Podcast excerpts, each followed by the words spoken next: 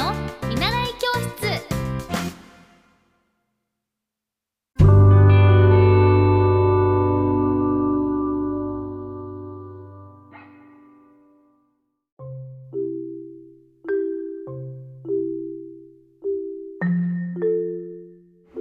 皆さんこんばんは。エッティ先生の見習い教室です。あのー今日は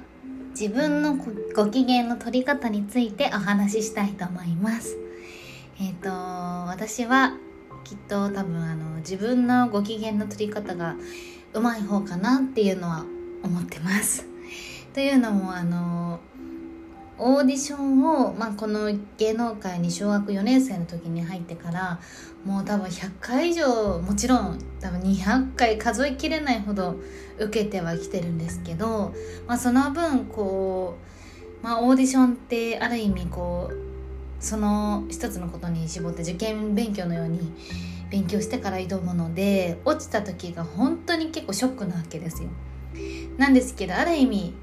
こうそれに全部身を注いでたら体が持たなくなっちゃうので精神とかね。なのでまあそのショックの分じゃあいかに自分のご機嫌を取るのかっていうことをすごく心がけていて。でそんな時は私はもうゆっくりお風呂に入る。サウナに行く。岩盤浴に行く。もう全部ゆっくり一日岩盤浴に行くってことをしていますあとは美味しいものを食べたり旅行に行ったりココア飲んだり食べたりチョコを食べたり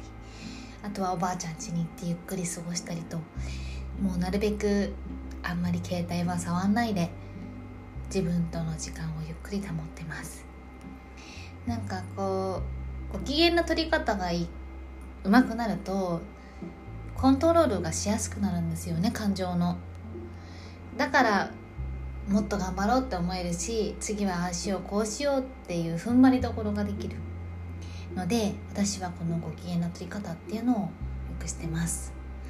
あの、まあ、実は昨日のラジオでも今は目を怪我しているので今実はちょっとしょんぼり中なんですけど まあそんな時は家でもゆっくりしたり大好きなお友達と会ったりおばあちゃんとも連絡を取ったりこう自分の体心が喜ぶことをしています。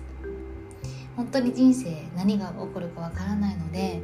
そんな時に自分がどんなことが好きか何をしてて楽しいのかどんなことで自分の